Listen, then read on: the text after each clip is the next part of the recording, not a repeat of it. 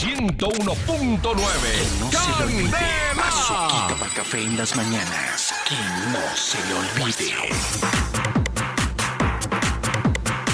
7 de la mañana, 58 minutos. Tengo unos truquitos psicológicos para influir en las personas sin que se enteren. Me ¿Qué? parece- A ver, cuéntame. Súper chévere, muy interesante. Estas son unas pequeñas sugerencias eh, avaladas por la ciencia para sacar un mayor partido de todo tipo de situaciones. El primero, miren, es un viejo truco de los interrogadores, inspectores, auditores y similares que consiste en hacer una pregunta y luego permanecer en silencio, pero manteniendo el contacto visual después de la respuesta inicial. ¿Eso qué va a provocar? Provoca que la gente se sienta incómoda y empiece a hablar de nuevo, regalando más información de la que debería. Usted. Sí, señor, es verdad. La segunda, la posibilidad de conseguir algo gratis descarilla por completo el pensamiento crítico de una persona. Mire, dice la persona que hizo este estudio que su papá era distribuidor de herramientas y conducía un camión que iba por varios talleres de reparación vendiendo herramientas a los mecánicos. Sí. Y él tuvo la idea de empezar a vender barritas de chocolate en su camioneta por un dólar. A la vez se podía obtener una de aquellas barras de chocolate gratis con cada compra de herramientas. ¿Sabe qué pasaba? Casi todos los que preguntaron cuánto costaba la barra de chocolate no querían pagar un dólar por ella, pero se gastaban 100 dólares en un set de herramientas para conseguir qué? La barra, La barra de de chocolate, chocolate. gratis. Vea, pues. Vea, pues. Sí, así funciona la mente. Si alguien está hablando de forma excitada o preocupada por algo, usted le puede mostrar la mano Ajá, sí, carito. Uf. y le dará todo lo que esté sosteniendo en ese momento sin apenas darse cuenta. Uy, deme la Es mano. una persona que esté estresada y usted simplemente le da la mano. Usted no le dice nada, simplemente le da la mano. Usted se va a dar cuenta que le puede dar las llaves del carro, las llaves de la. O sea, esto no es para que ustedes van a hacer eso. A mí me pasó eso, Carito. enseñando? Yo estaba enojado con mi esposa, yo les tiré la mano. ¿Sabe qué me dio? ¿Qué? Una moneda de 200, no sé por qué.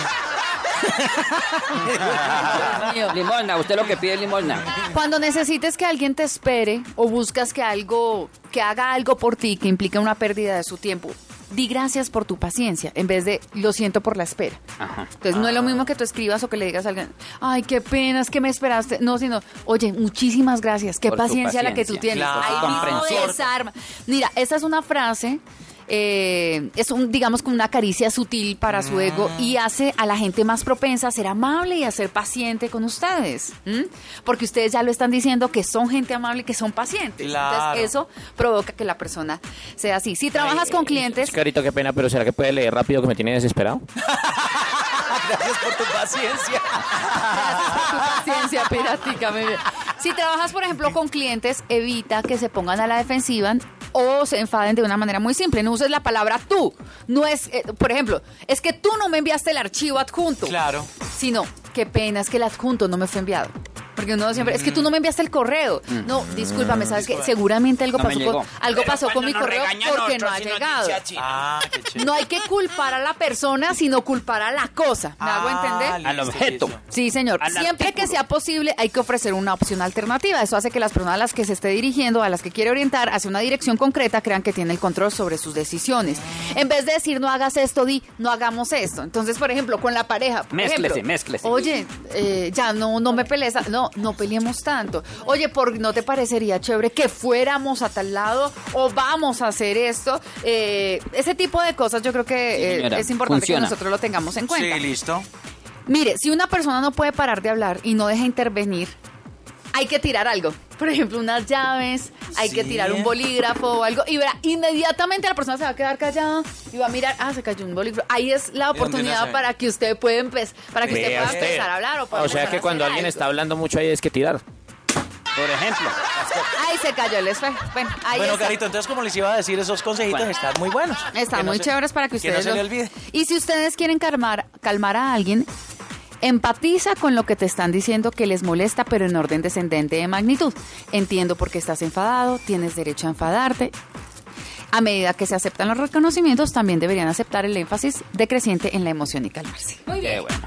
Excelente. Que no se le olvide que arranca la feria para Sí los lo aplica. contribuyentes. Que Sí, no se le olvide que este jueves arranca la feria para los contribuyentes, señores. La Dirección de Impuestos de la Secretaría de Hacienda de Bogotá está organizando esta feria de servicios tributarios que abrirá sus puertas el próximo 24 de noviembre desde las 8 de la mañana. ¿En dónde? En la Plaza de los Artesanos. Ah, sí. La programación se va a extender hasta el 26 de noviembre, pero qué bueno que ustedes vayan de una vez desde el 24.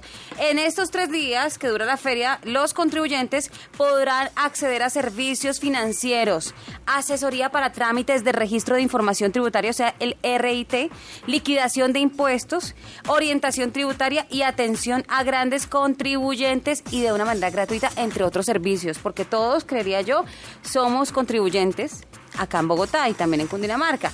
Entonces la invitación es para que ustedes aprovechen porque estarán presentes varios bancos de la capital, obviamente del país, van a ofrecer servicios y alternativas de crédito a los ciudadanos interesados en ponerse al día con Bogotá y esos impuestos por allí que tenemos pendientes con la DIAN, con Catastro, con Asobancaria, con algunas cámaras de comercio, también van a estar presentes en algunas universidades. Entonces, qué bueno que vayamos. Ya lo saben, eh, desde el 24 de noviembre, el jueves, desde las 8 de la mañana en la Plaza de los Artesanos, la feria para los contribuyentes bogotanos. 101.9 Candela.